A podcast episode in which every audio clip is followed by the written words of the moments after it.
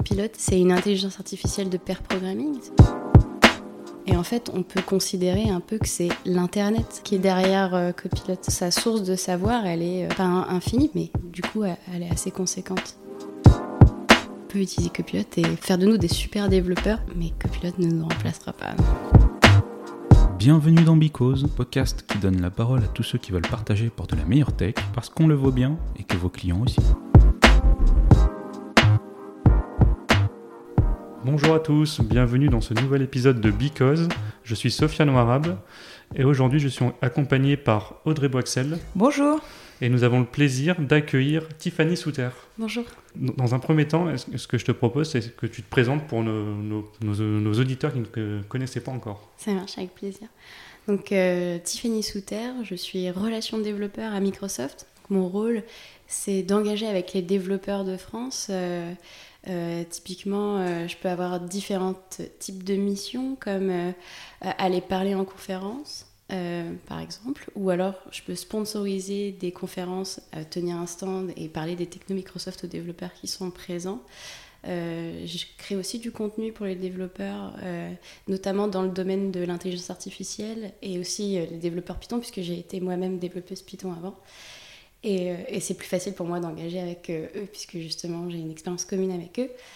Euh, par exemple, j'ai créé un curriculum qui s'appelle la, Data Science pour les débutants au sein de Microsoft. Voilà, plein de choses comme ça qui permet en fait à Microsoft de communiquer auprès des développeurs de leur technologie, des outils qui peuvent les aider dans leur vie de tous les jours, et puis moi d'en faire des démos, des présentations et, voilà, en gros, d'être sûr de créer du lien. Et aussi, je m'occupe des communautés, euh, des communautés euh, tech qui euh, ont une affinité avec les techno Microsoft en France. Donc il y en a plusieurs dans toutes les villes de France. Et puis moi, mon rôle, c'est de les aider à grandir, de les aider à partager avec d'autres développeurs. Voilà. Ok. tu, peux, tu peux nous dire un petit peu ton parcours aussi d'études? Ouais, alors euh, j'ai fait un peu, euh, j'ai pas pris le chemin le plus court, on va ah dire. Euh, j'ai commencé mes études plutôt dans la science, puisque j'ai fait des études en ingénierie génétique. Ouais. j'ai fait une école, un double diplôme, donc une école d'ingénieur en biotechnologie et un double master en, en, ingénierie génétique. Et après, j'ai fait une thèse. Et, et c'est pendant ma thèse que j'ai commencé à m'intéresser aux aux problématiques de, big data notamment et d'intelligence artificielle. Alors la big data, c'est un sujet qu'on a en commun dans, le, dans l'analyse de génome, puisque euh, euh, en fait la génomique, c'est un des plus grands domaines de big data qui, qui existent. Et, euh, et, aussi, ben, du coup, quand j'étais en... c'était vers 2015 quand j'étais en thèse, on commençait tout doucement à parler d'intelligence artificielle euh, un peu démocratisé euh, dans les techs. Et puis je me suis posé la question de savoir si on pouvait faire de l'analyse de génome euh, avec de l'intelligence artificielle. Et puis c'est pour ça qu'à la fin de ma thèse, je me suis dit, ben, j'ai commencé à regarder ce que c'était, à, aller à des conférences et je me suis rendu compte qu'en fait, je pouvais pas y aller juste comment dire, euh, en, touriste. Il fallait que, que j'apprenne à coder, il fallait que, que, pour pouvoir creuser le sujet. Et donc j'ai décidé de faire un virage à 360 degrés, comme on dit. Et puis euh, j'ai commencé à me former en Python. D'accord. Et puis euh, en intelligence artificielle.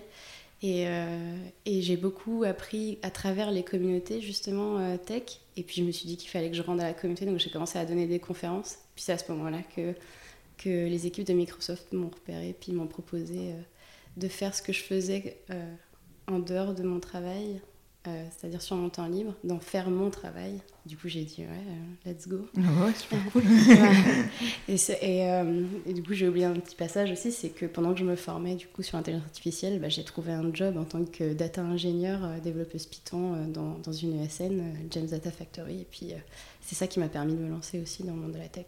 D'accord, ouais. Ouais, donc effectivement, c'est c'est une, une, une, suite de sujets qui t'a amené. Euh... Ouais. voilà. C'est un peu, voilà, j'ai pas prévu d'être là où je suis aujourd'hui, mais je suis très contente de ce parcours. Euh, aujourd'hui, euh, j'aime beaucoup partager. Enfin, c'est quelque chose qui est assez récurrent enfin, dans mon parcours, c'est qu'à chaque fois, j'aimais énormément partager euh, mes connaissances que j'apprenais avec les autres. Euh, et euh, c'est peut-être ça le, fil conducteur de, de, mon parcours, en fait. C'est ça qui m'a mené à être relation développeur aujourd'hui. c'est un métier que j'aime beaucoup puisque c'est à la frontière entre la tech. J'apprends toujours des, nouvelles choses puisque je suis obligée d'être au courant de ce qui se passe dans les dernières innovations. Et en même temps, ben, je suis obligée de partager ça avec les autres, de faire en sorte que ce soit compréhensible par le plus grand nombre de personnes. Et du coup, euh, vulgariser tout ça, c'est quelque chose que j'aime énormément faire aussi. Ouais, t'es pas dans ton petit coin euh, sur, un, sur, un, gros sujet, c'est quelque chose que tu veux partager ou même prendre d'autres connaissances. C'est différent aussi d'être de, développeur. Du coup, pendant trois ans où j'ai fait ça et tu développes devant ton ordinateur, bien sûr, tu as des contacts avec ta team, mais ça reste assez limité. Alors que là, bah, j'ai l'occasion de parler avec énormément de gens, de rencontrer beaucoup de personnes, euh, beaucoup d'experts aussi dans leur domaine. Ça, c'est extrêmement stimulant. J'aime beaucoup ça. Mmh. D'accord. Il y, a, justement un, projet d'intelligence artificielle qui te plaît particulièrement, qui est sorti assez récemment, qui est euh, Copilot. Donc, qui a été développé par GitHub et qui est sous la bannière Microsoft. Est-ce que tu pourrais euh, nous le présenter pour ceux qui ne connaissent pas encore ce, projet? Oui, alors Copilot, c'est c'est une intelligence artificielle de pair programming en gros, euh, c'est une intelligence artificielle qui est intégrée à, un environnement, à votre environnement de développement et qui, au fur et à mesure de, que vous évoluez dans votre code, en fait, euh, Copilot va vous proposer des blocs de code qui peuvent vous aider à aller plus vite, ou en tout cas qui peuvent vous proposer des choses qui, euh, qui vous permettraient d'avancer plus vite dans votre code. Donc euh, c'est un peu comme du vrai pair programming dans le sens où euh, quand on pair programme, ben, en général c'est euh, une personne code et puis une personne un peu plus expérimentée derrière regarde ce que vous faites et puis vous propose des choses au fur et à mesure de ce que vous faites. C'est comme ça qu'on apprend. Ben, Copilot c'est à peu près ça dans le sens où Copilot il va analyser tout le contexte de votre code et en fonction de ce que vous êtes en train de faire, va vous proposer des blocs de code qui pourraient vous aider à aller un peu plus vite. Quel type de bloc de code Copilot peut proposer Est-ce qu'il est capable de proposer un if, une boucle for, un design pattern Jusqu'où jusqu euh, enfin, jusqu'où Copilot actuellement est capable d'aller euh, il peut carrément proposer des blocs, euh, enfin des, des, if ou des for, mais même plus que ça en fait. tu peux par exemple commencer à mettre le nom de ta fonction, écrire une docstring de ce que la fonction va faire, donc d'écrire euh, le type d'input que tu veux, le type d'output que tu veux, et ce qui est censé être la logique à l'intérieur de, ta fonction. Euh, et, elle peut te proposer la fonction en, entière, en fait, le bloc carrément. Euh, par exemple, je fais une démo justement là-dessus où je montre que Copilot arrive seulement avec un texte explicatif, enfin, de ce que tu veux faire faire de la fonction, arrive à coder un Sudoku solver. Donc c'est quand même assez complexe comme tâche mm. euh, de résoudre un sudoku en, en, algo quand on commence à, y réfléchir. En fait, c'est bien parce que ça parle à tout le monde comme exemple. le sudoku solver, tout le monde a déjà résolu un sudoku. Ça nous prend quand même un, certain temps en fait pour résoudre un, sudoku. Et du coup, la logique derrière, euh, pour la coder, il faut un petit peu réfléchir. Il y a plusieurs boucles forts qui s'imbriquent. Euh, il faut parcourir le tableau, donc diagonale et, et, colonne aussi. Et du coup euh, il faut les comparer à chaque fois tous ensemble. Donc euh, c'est quand même euh, pas mal de logiques imbriquées les unes dans les autres. ça prend en compte notamment un deep search. Et, ça, Copilot peut le proposer. Il propose le deep search et après il propose la fonction pour valider le deep search. Et c'est assez cool de le voir faire ça. En fait, dans la fonction, il propose deux autres fonctions. enfin, il propose pas toujours la même solution euh, mais euh, quand, je, quand je fais cette démo euh, en conférence, on va dire que 60% du temps, il me propose cette solution-là. Et puis le reste du temps, il me propose des trucs qui des fois marchent, des fois marchent pas. C'est quand même assez intéressant de voir qu'il est capable de résoudre ce type de problème-là en une fraction de seconde. D'accord, donc là, c'est-à-dire que pour un même énoncé, il peut te proposer des, des algorithmes différents. D'accord. Et tu peux choisir d'ailleurs quand il te propose une solution et que c'est pas une solution qui te convient, il y a une option juste au-dessus où tu peux faire preview ou, next mm. et tu peux faire défiler les différents types de solutions. Et tu peux demander des solutions avec différentes, différents niveaux de complexité aussi. D'accord. Pour, dépendamment de ce que tu cherches à faire en fait.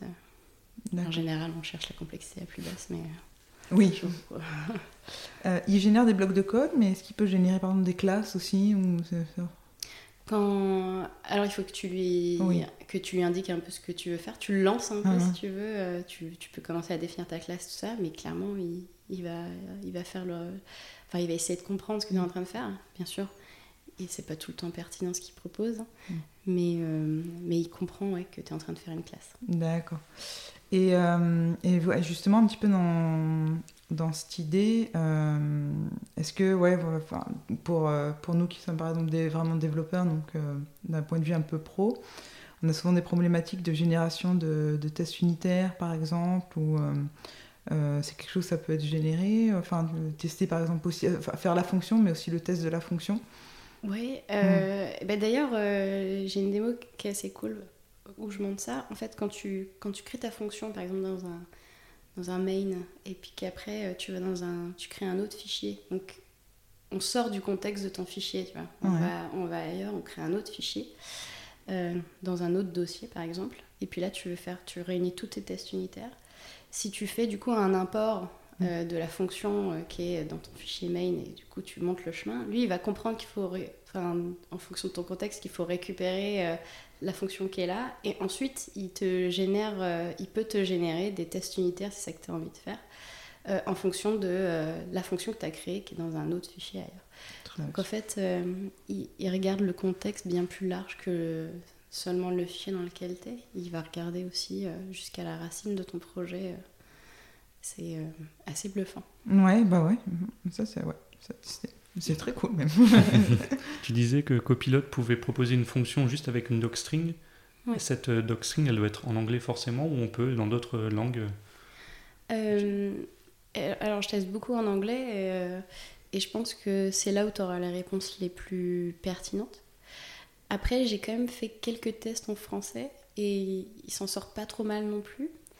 Donc moi, je, mon, mon, extrapolation de ça, c'est que je pense que comme il, comme il est entraîné sur pas mal de repositories euh, qui hmm. sont euh, open source sur GitHub, euh, s'il en existe dans d'autres langues que l'anglais, ben, il va apprendre de ça aussi. Donc, et a priori, le modèle de Natural Language Processing qui est en dessous de Codex, hein, qui, qui est le modèle qui, sur lequel Copilot se base, eh ben, en dessous de ça, on a, on a GPT-3 et GPT-3, il sait parler différentes langues. Donc, euh, il peut faire des choses, je pense, euh, en français, en espagnol, enfin, un peu tout, faut tester, quoi. Hmm. J'ai déjà eu d'ailleurs, euh, pendant la technical preview, c'était il y a quelques mois, donc je suis pas sûre qu'il repropose ça aujourd'hui, mais j'ai déjà eu des propositions en chinois. Hmm. Donc, c'était assez marrant d'ailleurs. Et parce que du coup, il traduit, euh, par exemple, si on envoie euh, des valeurs, enfin un texte, donc du coup en français ou en, chinois, euh, ça va le traduire en anglais et après il va chercher selon les repos ou il va vraiment se baser sur. Je, pense qu'il il parle, j'ai entre guillemets, ça se... dans le podcast on voit pas, mais je fais les guillemets avec mes mains. Il parle différentes langues simultanément, donc il traduit pas en anglais. Il, Ouais, ouais. On comprend bien l'intérêt de Copilot pour les développeurs. Est-ce qu'il y a un intérêt aussi pour d'autres personnes qui ne sont pas forcément techniques? Euh, Alors, je, pense, je pensais pas au début. Quand j'ai commencé à utiliser Copilot, je me disais, ben, c'est un outil pour les devs. Mais, mais en fait, euh, à force de l'utiliser, je me dis, en fait, peut-être pas que, parce que euh, il est aussi très bon dans la sémantique classique. Donc, quand tu écris une documentation, par exemple, il est capable de te proposer euh, des, des, blocs de phrases, des blocs euh, sans, donc pas de code. Et, euh, et, je me dis, en fait, pour, pour n'importe quel type de, de, génération de documents, en fait, il peut être utile.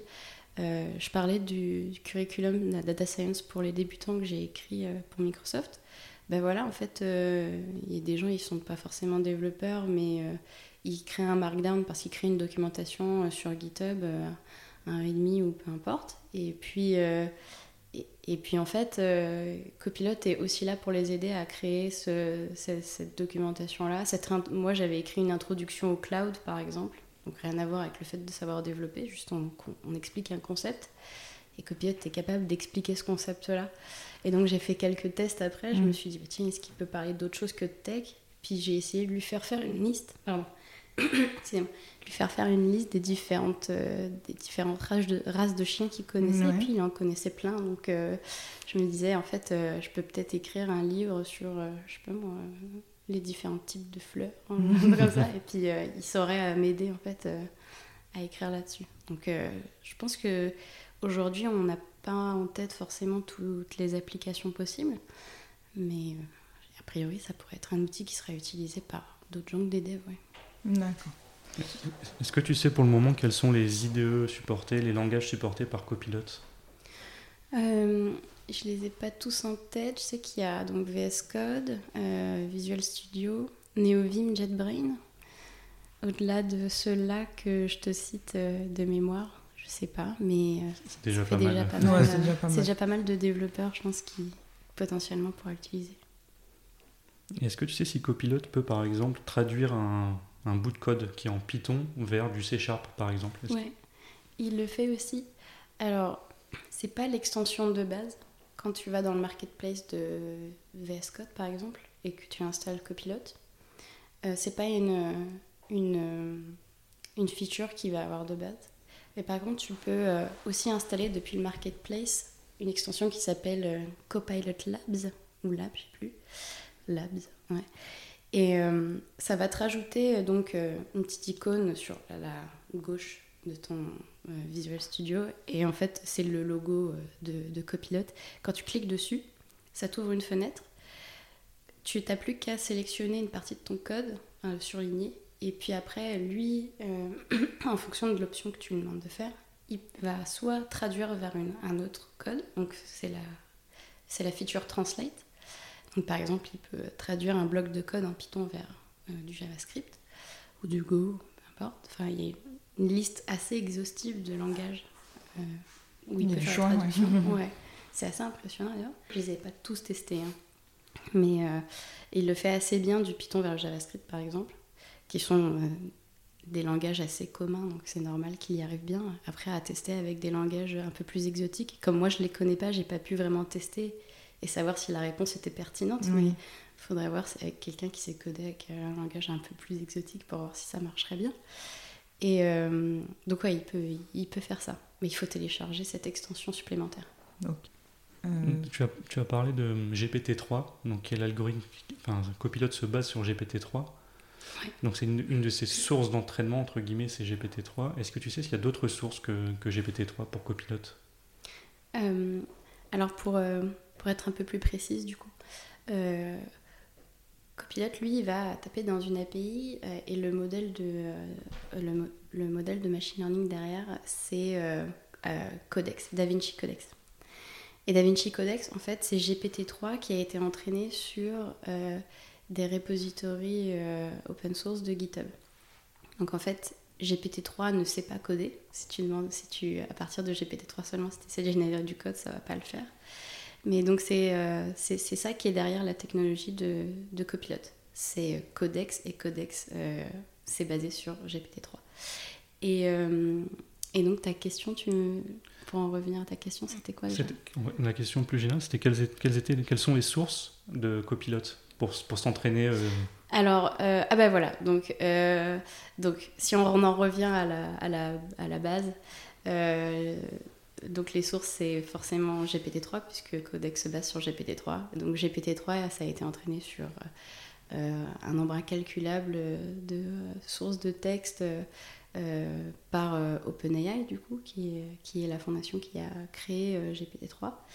Et, donc GPT-3 est une, intelligence artificielle, un modèle de, NLP, donc Natural Language Processing, qui sait à peu près donc, générer des phrases qui sait à peu près, euh, par exemple, à partir d'un texte, générer un résumé, comme ça, donc il peut avoir un contexte assez, euh, assez riche sur, euh, le, sur la sémantique. Et, donc, cette IA-là qui sait à peu près bien parler, elle, elle, est m'entraîner sur tous ces repositories open source de GitHub et c'est ça la source. Donc les deux sources, c'est tout ce texte-là de GPT-3 qui est la source de GPT-3, plus tous les repositories open source de GitHub. C'est ça la source pour Copilot. Et tous les jours, forcément, tous les jours, il en apprend des, il apprend des nouvelles choses via, via ces sources-là?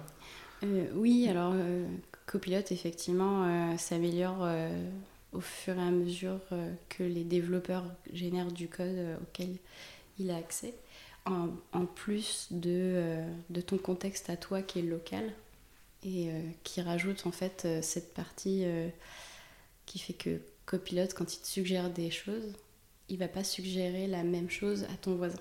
Ah oui, j'avais une question. Ouais, c'est ce que je me posais comme question. Ouais, c'est du coup, euh, vu qu'il est en apprentissage constant, il apprend au niveau global pour tous les développeurs ou c'est vraiment, euh, ouais, c'est ça, c'est euh, à, ton, à, un à l'utilisateur de copilote, au développeur même? Alors en fait, c'est voilà, c'est un peu les deux. Ah ouais? Donc il va s'améliorer tous les jours parce qu'il a un dataset d'entraînement qui est global. Donc tout ce qui est push sur GitHub à un moment va servir, enfin tout ce qui est push et qui est normalement donc open source accessible euh, ça va servir au dataset d'entraînement à l'amélioration de l'algorithme de base.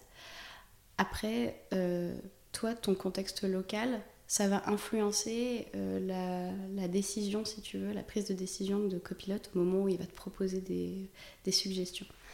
Donc, c'est pas qu'il apprend de toi, enfin, techniquement, il va apprendre de toi au moment où tu vas pusher sur GitHub, mais en fait, ce qui va réellement faire que sa proposition elle est pertinente par rapport à ton style de code, c'est que lui, en plus de ça, il va s'inspirer de tout ton contexte. Et c'est ça qui va envoyer, si tu veux, en input à l'API. Et c'est la réponse du modèle qui va être pertinente par rapport à toi. Mais ça ne fera pas, pas forcément partie de l'entraînement. C'est parce que ton contexte est tel qu'il est à l'instant T. D'accord.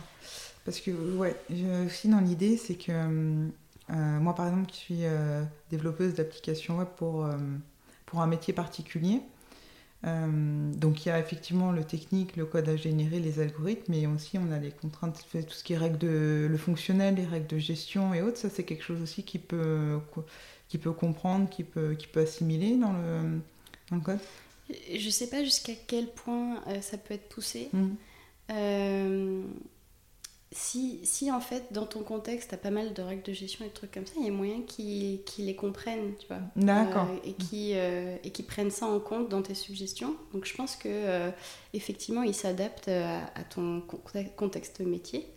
Mais si t'as pas du tout de contexte, si tu commences un projet from scratch mm. et qu'il n'y a rien, a priori, il sera pas ultra pertinent en oui, termes de métier tout de suite. Ouais. Parce que si par exemple j'installe euh, Copilot sur, une, euh, sur un projet déjà existant, euh, même assez ancien, qui a justement beaucoup de règles de gestion à, à, implémenter, ça il peut, il peut les parcourir et un petit peu comprendre. Exactement. Ah, ça c'est bien. Ouais, exactement. Donc Copilot est un outil génial, tout le monde, tout le monde doit l'installer sur son IDE. Oh, mais je, je, dis pas forcément ça. je, caricature exprès, mais c'était un, un, peu pour ouvrir la voie vers toi, ton retour d'expérience comme tu as, pu utiliser Copilot, un peu quels, ont été tes, tes, premiers retours, ta prise en main, euh, ce qui t'a euh, étonné, ce qui t'a particulièrement plu euh, avec Copilot Alors, moi, j'ai comme. enfin, travaillant là où je travaille, j'ai eu la chance d'avoir accès à la technical preview dès le début. Ça fait un petit bout de temps maintenant, ça fait un an presque que, que je, je bosse avec Copilot. J'ai découvert pas mal d'aspects que, que qu'au début, euh, je m'attendais pas forcément à, explorer euh, avec, euh, avec Copilot. Ça qui est assez, assez cool avec ce type d'outil-là, c'est qu'on ne sait pas jusqu'où il peut s'arrêter. en fait, et même, je pense que tout le monde n'a pas pensé à toutes les applications possibles qu'on pouvait en faire. moi, vraiment, ce qui m'a plus bluffé, je m'y attendais à ce qu'il me propose des blocs de code, donc même si c'est bluffant, c'est pas ça qui m'a le plus euh, estomaqué, on va dire, quand je l'ai utilisé. Moi, ce qui m'a le plus bluffé, c'est effectivement quand j'ai écrit mon curriculum, le nombre de fois il m'a proposé des choses qui étaient pertinentes. J'étais euh, absolument euh, hallucinée, en fait, quand, quand, quand, je commence à écrire introduction au cloud et que ensuite je mets le cloud est, et puis il me propose une définition de ce qu'est le cloud. Et ensuite, je veux faire une liste des différents cloud providers. Il les connaît. Il connaît GCP, il connaît AWS, il connaît Azure. Et ensuite, je vais faire une liste des différents euh, des, différents services qui existent sur Azure, il les connaît, il me les propose, mais en plus de ça, il propose une description de chaque service. Euh, en fait, il le fait mieux que moi, parce que c'est le, type de tâche que, en fait, euh, ce qu'un humain fait, peut-être pas tous les humains, mais euh, enfin les humains normaux, je dirais, ce qu'ils vont faire, c'est que quand ils vont écrire leur curriculum sur le cloud, par exemple, ils vont avoir d'un côté leur fenêtre avec ce qu'ils vont écrire, de l'autre côté une fenêtre avec leur navigateur web, et puis ils vont chercher de les sources, et puis ils vont Enfin, on cherche tous à un moment une définition, un truc comme ça, et puis ensuite on, la remet à notre sauce. Mais, mais voilà, donc on a le savoir, donc la source d'information, et puis de l'autre côté, on a ce qu'on est en train de créer comme contenu. Euh, ce qui est impressionnant avec Copilot, c'est qu'il a déjà le savoir, en fait. c'est un peu comme si on pouvait se détacher, en fait, euh, de cette fenêtre de navigation euh, web à côté où on, on, cherchait, en fait, tout le contenu, tout le savoir, puis il l'a déjà à peu près. Et puis parfois, il propose des trucs qui sont très pertinents. Il y a un, un moment qui m'a extrêmement étonnée, en fait, c'est qu'à la fin de mon curriculum, euh, à chaque fin de chapitre, je fais un petit questionnaire hmm. pour euh, tester les connaissances de la personne, pour voir si elle a bien suivi le curriculum. Je pose trois questions avec, c'est un QCM, donc une réponse A, B, C ou D, et puis après la réponse R, réponse A. Et donc j'écris mes questions avec les différentes propositions. Et puis en réponse, je mets la réponse est et copilote me répond la bonne réponse. La réponse ah B. Incroyable.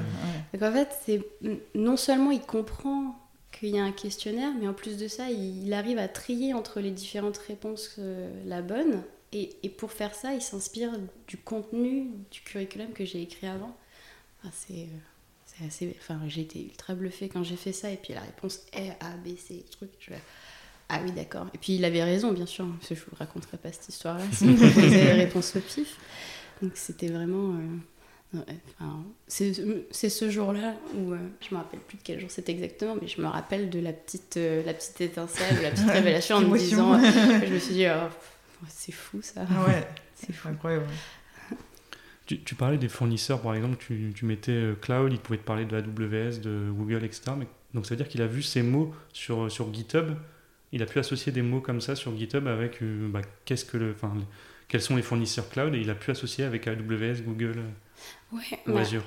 Il faut bien remettre dans son contexte que comme il y a GPT-3 aussi en dessous, euh, il n'y a pas que les sources de GitHub qui, qui, nourrissent son savoir, mais vraiment tout, tout, le, tout le texte sur lequel GPT-3 a été entraîné à la base.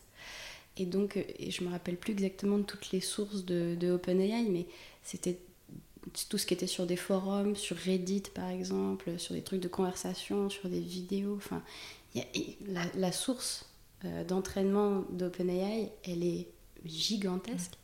Et en fait, on peut considérer un peu que c'est l'Internet qui est derrière euh, Copilot. Donc, euh, sa, source de savoir, elle est pas infinie, puisqu'elle est limitée à la connaissance qu'on a sur Internet, mais du coup, elle est assez conséquente. Du coup, euh, on peut, euh, on peut pas utiliser Copilot hors ligne, euh, du coup, ça, ça, ça, ça... Oui, ça marche pas hors ligne. Il mhm. n'y a, pas de, y a pas de modèle embarqué. Ouais, c'est très, très très loin. Ce serait fou. peut-être qu'ils peut qu'ils arriveraient à faire une version light, mais... Mhm. Enfin, la question que j'ai maintenant, Copilot, ça permet de générer du code, ça permet de faire plein de, plein de choses.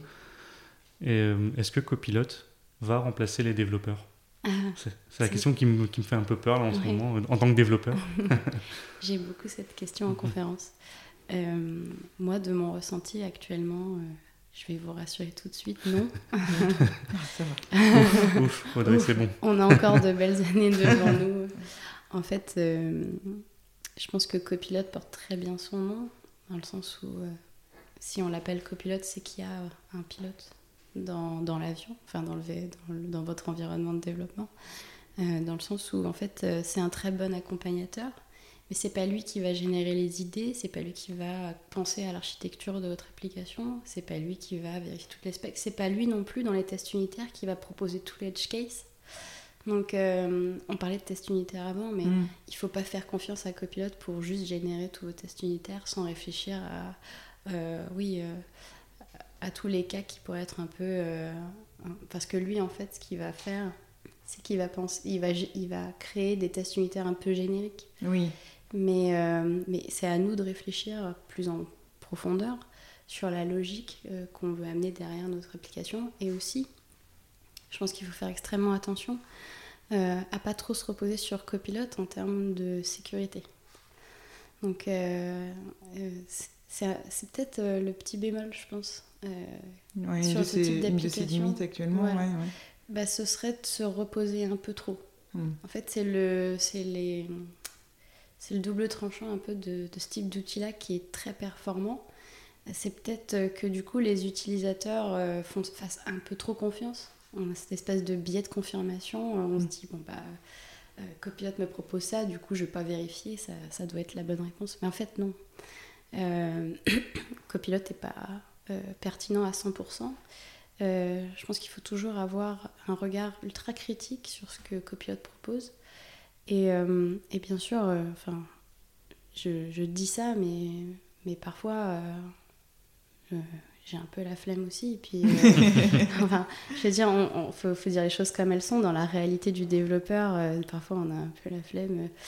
Euh, on accepte tout de suite ce que, ce que Copilot propose. Alors moi, ce que ça a évolué dans ma façon de faire en tant que développeuse, c'est que donc j'ai un peu la flemme, mais quand même, je, care un petit peu sur mon, sur mon code.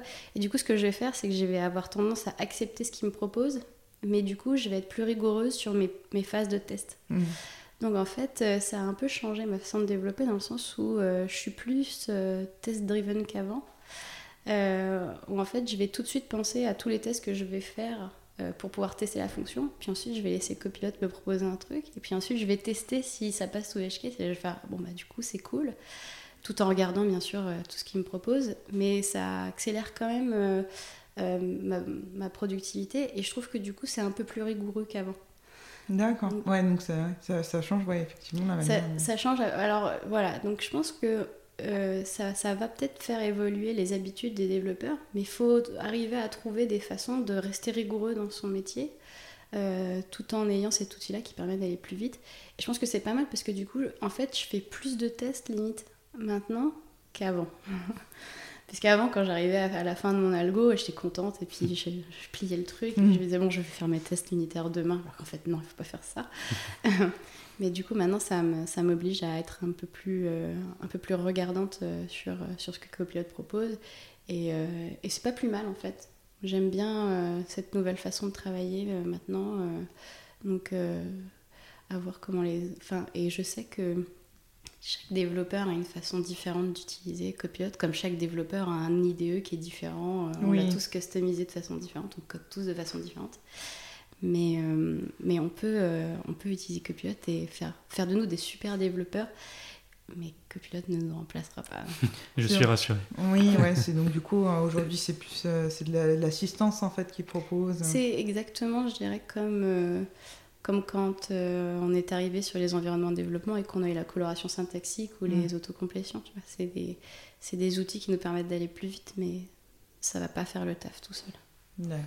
Est-ce que tu sais justement si l'autocomplétion, les raccourcis clavier et copilote dans l'IDE, ça se marie bien ensemble, s'il n'y a pas de, si euh, il ne se marche pas un peu dessus ou... Est-ce que tu as l'occasion peut toi d'essayer?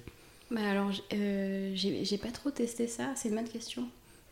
Euh, parce que je sais qu'il y a pas mal de, développeurs qui, ont leur petite routine avec euh, leur raccourci clavier. Euh, on parlait précédemment de, génération de boucles forts avec des raccourcis clavier qui peuvent du coup générer le, le, squelette un peu de, de, tes boucles. Alors, c'est une très bonne question et comme je ne l'ai pas testé, je ne vais pas m'aventurer à à vous dire euh, ce que j'en pense parce que du coup, euh, euh, je préfère pas induire en erreur nos auditeurs. Mais je serais très curieuse de savoir votre retour, le tien d'ailleurs, du coup, puisque tu m'avais dit que peut-être tu testerais copilote. Pour être honnête, j'ai pas eu le temps de. non, mais plus tard. ah oui. mais, mais oui, c'est. je pense. Je pense, je pense pas. Moi, me, je vais mettre une hypothèse. C'est que comme Copilot, lui, s'inspire de ce qui est validé, donc de ce que tu as euh, créé euh, dans ton contexte. S'il voit que tu as fait une boucle fort, euh, je pense que, même avec ton raccourci, Je pense qu'il va générer la logique qui est dedans, une fois que tu, tu l'auras créé. ou alors, il y a moyen que si, si tu génères ta boucle fort pas assez vite, mais que lui, il comprend que c'est ce que tu vas faire, il te la propose directement avec la logique qui est dedans. Donc il viendra en amont de l'autocomplétion ou du, raccourci clavier. Ouais. Ah, ouais, je pense. Plus rapide que. Oui. Bah, dépendamment de ta connexion internet, bien sûr. Est-ce que tu sais s'il y a un équivalent de GPT-3 euh, d'autres, enfin des concurrents de GPT-3 sur le marché? Euh, Oui, alors euh, il y, a, y, Lambda de Google qui, est aussi à la pointe de ce qu'on peut faire en termes de, de modèles de NLP. C'est des, des, technos qui sont qui, qui, qui sortent un peu de l'application qu'on peut en faire avec euh, Copilot, hein, parce que là c'est carrément des, des, des, IA qui sont conversationnelles, donc on peut avoir des conversations avec elles. Et je crois que Lambda a fait pas mal de bruit dernièrement notamment avec euh, cette petite histoire de d'un des ingénieurs de Google qui a, qui a, écrit un article comme quoi lambda serait sentiente. Mhm. Euh, donc c'est pour ça que pas mal de gens en parlent en ce moment. Mais donc oui, il y a d'autres, il y a, d'autres, il y a d'autres boîtes qui travaillent sur sur des modèles comme ça. Après, ces modèles de machine learning là, ils demandent tellement de données à l'entraînement et ils demandent tellement de puissance de calcul que c'est pas accessible à des petites structures. Donc forcément, on va voir ces grands modèles de, de NLP euh, naître euh, dans des GAFAM ou euh, dans des entreprises qui ont énormément de moyens. Mais donc il faut surveiller ces boîtes-là pour, pour être attaqué un peu sur, sur les concurrents de GPT-3. Est-ce que toi, à titre personnel, tu as eu l'occasion d'aller un peu plus loin que Copilot, par exemple, d'utiliser GPT-3 pour faire quelque chose d'autre à titre perso? Alors, j'ai un exemple en tête. Euh, on peut s'amuser avec GPT-3 de différentes façons. en fait, euh, moi, j'ai pas forcément euh, d'autres accès que ce que les gens en dehors de Microsoft ont. Hein. j'ai accès à la, à la bêta de OpenAI qui permet de faire des calls à l'API. Et, et du coup, rien qu'avec ça, on peut faire des trucs assez cool. Par exemple, moi, j'ai avec un, un collègue à Microsoft, on a fait un, un bot sur Minecraft qui est, euh, qui est contrôlé par, par GPT-3. Et euh, c'est assez marrant. Qu'est-ce que tu lui fais faire à ton bot Ouais, des trucs très simples. Alors, euh, pour, c'est pas magique. Hein. Il y, a, y, a, pas mal de, de, de codes derrière pour, pour, faire marcher ça. Mais alors, en gros, c'est pas GPT-3 en plus, c'est Codex qu'on appelle. Du coup, c'est euh, c'est l'IA donc, qui a été entraînée sur du code et qui s'est codé et parlé en même temps. Et, euh, et, du coup, en fait, ce, que, ce qui se passe euh, dans, dans, le jeu, dans Minecraft, c'est que tu peux avoir un bot et, et tu peux lui faire faire des actions. qui, il y a une librairie qui s'appelle Mindflyer et à partir de cette librairie-là, tu peux lui faire faire des actions. Et, et donc, a priori, Copilot connaît cette librairie Mindflyer puisqu'il s'est entraîné dessus. Mmh. Et donc, il sait, entre guillemets à chaque fois, je fais les guillemets, ça sert à rien, podcast.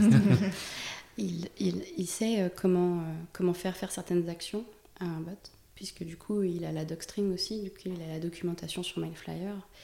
Et euh, ce, qui est, ce qui marrant, c'est qu'on peut faire en sorte de, par exemple, à partir d'une interaction qu'on va avoir avec le bot sur le chat dans le jeu, renvoyer ce qu'on écrit dans le, dans le chat l'envoyer au call à l'API avec un certain contexte, lui dire ceci est euh, une action qu'on veut faire dans le cadre du jeu euh, Minecraft avec l'appel à la librairie Mindflyer et tout ça. Et, en fonction de ce qu'on envoie, et eh ben, Copilot peut renvoyer le code qui correspond à l'ordre qu'on veut faire faire au bot. Par exemple, si je lui dis suis-moi, follow me, et eh ben, derrière, quand il fait le call à l'API sur Codex, Codex va envoyer, je sais c'est quoi la commande pour, euh, pour faire ça. Du coup, il, il renvoie le code. Nous, on l'intercepte et on l'injecte après euh, en ordre au boss. Et ensuite, il, crée, il fait l'action de te suivre. Donc, bien sûr, comme je disais avant, c'est pas tout le temps euh, pertinent. Donc, tu peux lui dire follow me et puis il va pas comprendre et puis il va. suivre un chat ou, mm. tu vois, ou alors partir à droite. des fois, il a des comportements qui sont assez, assez erratiques comme ça, mais en fait, les fois où ça marche, c'est vraiment impressionnant et, et j'ai pas mal testé ce projet-là. Et du coup, j'ai réussi un peu à, à, jouer avec mon boss pendant 30 minutes à Minecraft où du coup j'étais en train de, de miner euh, hmm. du bois, des trucs comme ça, et puis il venait avec moi, je fais vas-y, viens, mine du bois avec moi, et puis il fait ok, et puis mine du bois avec moi, c'est juste énorme. c'est génial. Et euh, je me suis pas mal amusée, je suis pas mal joueuse, enfin j'aime beaucoup jouer à Minecraft, et, euh, et, jouer à Minecraft comme ça avec une intelligence artificielle, c'était juste. Mind, mind, blowing. Ouais, t'as joint l'utile à la grève du coup. Ouais, exactement. Mais j'aime beaucoup ce projet pour ça, c'est que ça me permet pas mal de jouer et en même temps de travailler. Puis quand, quand, quand, je bossais sur le code et que je commençais à un peu à, à craquer ou à péter un câble, du coup, je mhm. pouvais jouer pendant 15 minutes. Je me disais, c'est fait partie de ton taf. J'aimerais rebondir sur le follow me. Donc tu disais, des fois, il ne va pas te suivre forcément. Mais est-ce que tu peux relancer une commande follow me et est-ce qu'il peut avoir un autre comportement le bot Par exemple, tu dis follow me, il va à droite, tu redis follow me et il fait quelque chose d'autre. Ouais, tu, tu peux euh, retester plusieurs fois euh, le, le, même, euh, le même, la même injonction si tu veux, et puis voir comment va être sa réaction. Alors après, et c'est très très très comment dire expérimental comme projet. Il y a un repository qu'on a mis en public avec mon collègue Wassim euh, pour que les gens puissent s'amuser dessus. Mais alors, gros warning de pas du tout utiliser en production. Gros mm. warning. Euh, Tiffany est en train de faire un triangle. Voilà, j'aime bien parler avec mes mains et tout ça, mais, oui, c'est pas, pas du tout à utiliser en prod. Il faut faire ultra attention euh, à, ce que vous faites, parce que du coup, on peut faire des injections de n'importe quoi. Et alors, pour bien remettre les choses dans leur contexte, quand par exemple j'écris follow me dans le chat, ça n'envoie pas que follow me dans le call à l'API. Ça va envoyer ce qu'on appelle tout un contexte derrière. Puisque comme on, en discutait avant, Copilot, euh, il est très bon avec un contexte qui est riche. Donc si j'envoie follow me sans contexte, il ne va pas comprendre que je veux qu'il me renvoie une commande en Mindflyer. Enfin, avec la librairie Mindflyer. Bien sûr. Euh. Donc en fait, le ce que j'appelle le contexte, en fait, c'est euh, ce que j'injecte en amont du call à l'API avec Follow Me, c'est-à-dire euh, un exemple de comment on fait pour, par exemple, marcher euh, tout droit. Euh, je l'ai mis en commentaire, si tu veux, dans, mm. dans le collab. je fais go forward, et puis dans go forward, je lui dis ben, go forward en code, c'est bot.set control state forward true, tu vois, comme ça. Et, et, du coup, il a tous ces exemples de code en amont. Et pour garder le contexte de la conversation, puisque c'est comme ça qu'on a une conversation qui est logique avec un interlocuteur. À chaque fois qu'on donne une action, je le rajoute dans le contexte. Donc si je fais un follow me et qu'il se trompe, il a quand même ça dans son historique d'apprentissage local. Et du coup, si je refais un follow me, soit il va me répondre la même chose puisque c'est ce qu'il a dans son contexte, soit il va tester un nouveau truc, mais il va quand même avoir la mémoire de son erreur. Donc, euh, ça, c'est pas un truc qui s'améliore. Et comment il sait qu'il s'est trompé C'est soit qui il non. Pas. Ah, voilà. Alors, on a rajouté un truc avec Wassim, c'est ultra expérimental, comme je vous ah. c'est très bancal. On a rajouté une commande qui s'appelle clear, euh, je sais plus quoi, remote control, un truc comme ça. Et quand tu fais ça, en fait, ça clean tout ton contexte et ça renvoie que le contexte de base, comme si tu restartais une partie depuis le début.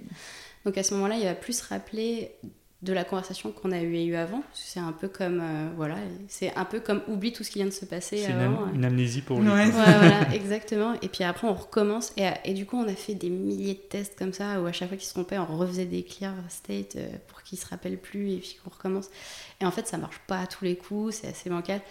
Et euh, vous vous en rendez compte en fait, plus on joue une partie qui est longue, plus le contexte est grand puisqu'il se rappelle de toutes les actions qu'on a fait, plus le call à l'API est long. Ah, d'accord, oui, oui. Donc, moins c'est jouable. Ah. voilà, c'est juste pour dire que euh, c'est très bricolé. C'était juste, en fait, euh, nous, on a fait ce projet-là pour le fun, parce que, en fait, euh, enfin, historiquement, pour vous faire le petit contexte, en décembre dernier, j'étais invitée sur le plateau de Underscore avec Micode. Et du coup, on, avait parlé potentiellement de, ce projet-là. Ils avaient, ils avaient trouvé ça super cool et ils nous ont dit bah, en fait, ce serait top que vous puissiez nous montrer une démo. Donc, on a travaillé sur la démo pendant deux jours non-stop, mais on a, on a c'était super short time et on s'est un peu dépêché pour le faire. Mais du coup, en deux jours, on a réussi à sortir un truc qui était, euh, qui était montrable. Euh, mais et après, on n'a pas continué à retravailler dessus parce qu'on avait d'autres trucs à faire. Ah, c'est pour ça que c'est. Effectivement, la, vidéo, euh, je l'ai vue et ah. je me demandais si ce bot il avait évolué depuis. Pas du tout. D'accord. on n'en a rien fait. en fait, si j'ai encore j'ai un peu joué un peu avec, mais c'est vrai que la marge d'amélioration, elle est, enfin, elle est immense. Il y a plein de trucs à faire. Euh, c'est limite, je pense, un job à temps plein euh, de travailler sur ça. Et euh, ni Wassim ni moi n'avions le temps de le faire. Donc c'est pour ça qu'on l'a mis en, open sur, sur GitHub pour que bah, un passionné de la communauté se dise oh, moi je vais bosser dessus parce qu'il trouve ça trop cool et nous on trouve ça super cool mm. que les gens bossent dessus. C'est vrai que nous on n'a pas le temps malheureusement. Moi si je pouvais en faire mon job à temps plein je le ferais. mais malheureusement je peux pas. Donc il n'a pas évolué. en fait il faudrait trouver une façon un peu plus élégante euh, de, de, rajouter du contexte. Euh, sans faire en sorte que le call à l'API explose au bout d'une heure de jeu. D'optimiser. Voilà, arriver à, comment dire, sélectionner les, les, les, interactions qui ont été les plus justes. Euh, enfin voilà, il y avait pas mal de trucs auxquels on avait pensé avec Wassim qui en fait rajoutaient beaucoup de complexité pour une démo qu'on devait faire en, 48 heures. Donc on les a pas implémentés, mais, euh, mais voilà, si jamais quelqu'un nous écoute et qu'ils ont envie de se lancer dans le projet. On mettra les liens de tout ça, je pense, dans la description. On peut, on peut mettre les liens. C'est open source sur GitHub Ouais. je vous enverrai les liens, comme ça vous pourrez les mettre en description. Euh, comme ça, si quelqu'un veut reprendre le projet. Ça peut être chaude. voilà, le, projet est super cool. Si quelqu'un veut le reprendre, euh, on, est, on serait content de voir ce que vous pouvez en faire. Et euh, tu as fait d'autres bonnes dans ce style-là ou, Parce que là, celui-là, c'était assez pertinent, c'était assez, assez fun, effectivement, comme exemple, mais tu en as fait peut-être d'autres pour autre chose ou... Euh, pas dans le cadre de, de mon job. Non, j'en ai pas fait d'autres euh, après à Microsoft. D'accord. Et à titre perso, peut-être, as voulu travailler sur d'autres choses ou... Non, euh, à titre perso, j'ai d'autres projets à titre ah. perso, mais c'est pas sur des bots. Ah, ok, bah, merci beaucoup Tiffany d'avoir échangé avec nous. Ouais, avec merci plaisir. À, merci à toi Audrey de, m'avoir accompagné sur ce podcast. Ah bah avec plaisir Sofiane, merci. Et à très bientôt pour un nouvel épisode. Merci. À bientôt. Au revoir. Au revoir. Le podcast est maintenant terminé. Merci de l'avoir écouté. N'oubliez pas de vous abonner pour ne rien manquer des prochains épisodes.